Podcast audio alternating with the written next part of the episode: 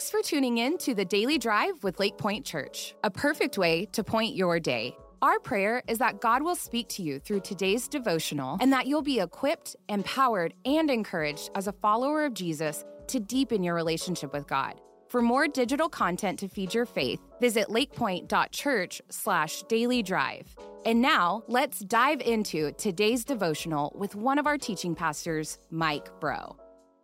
Hey, thanks for joining us today. My name is Mike Breaux, and we're just spending a few minutes every weekday just talking about walking a new direction this year. Man, I'm so honored you would join us today. You know, most of us know that AA's definition of insanity is doing the same thing over and over, expecting different results. You've heard that, right? I mean, if you want to change, you just can't keep walking down the same street. You have to get on a different path, a better path, one that will lead you toward freedom and transformation. And as we talked about our first day together, the Bible's full of scriptures that talk about walking with God. And we're going to see a bunch of them this whole month. But each week, we're just going to focus on one main verse, one that can kind of become one of those life verses that keep us on track. And here's the one that we've been walking in this week. This is kind of a GPS, Waze, map your route kind of verse. It comes from the Old Testament of the Bible. Jeremiah 6:16 says, this is what the Lord says. Stop at the crossroads and look around. Ask for the old godly way and walk in it. Travel its path and you will find rest for your souls. Now, we just been breaking down this verse a little at a time so we can stick it in our heart, in our mind. This is what the Lord says, stop. Not just a rolling stop, not just a polite, nod to God, not just to slow down a little bit, but actually stop. Stop at the crossroads. Recognize there might be a better road to travel this year, a different direction to point your soul so that your life and relationships can actually flourish this year. Hear God saying, come on, stop at the crossroads and look around. Or maybe hear him saying, come on, pull over, shut off the engine and pop the hood, and let's take a closer look at how your life is actually running. And there is a pop the hood kind of prayer that I regularly pray. I mean, I stole it right out of the Bible.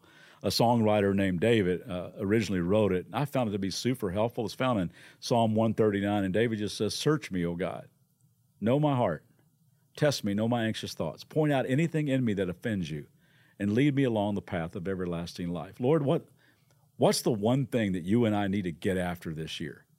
God, pop the hood. Why am I running so rough? Why can't I seem to get firing on all cylinders? What's under the hood of my life that keeps me from deep fulfillment? What is in there that makes me react the way I do? What do you see, God? What should be on my start doing list and my stop doing list? Is there anything in me that just needs to get unplugged? Every retailer knows the importance of post-Christmas inventory, like what's left in the store, what's in the warehouse, how much overstock, what needs to go, what needs to stay. Every business has to take inventory and ask, what's in the bank? How's our cash flow situation? What's our employee morale? What's holding us back from being all we can be? Companies that don't do that, they don't last very long. My friends in recovery call this taking a fearless moral inventory. It's a fearless journey to the center of the truth about yourself. And this is a regular practice that God wants every single one of us to do, to take that fearless moral inventory. When my kids were in a junior high school, they had to memorize Shel Silverstein's classic, Sarah Cynthia Sylvia Stout Would Not Take the Garbage Out. Have you guys ever heard this thing? It's a classic. Sarah Cynthia Sylvia Stout would not take the garbage out. She'd scour the pots and scrape the pans, candy the yams and spice the hams, and though her dad would scream and shout, she simply would not take the garbage out.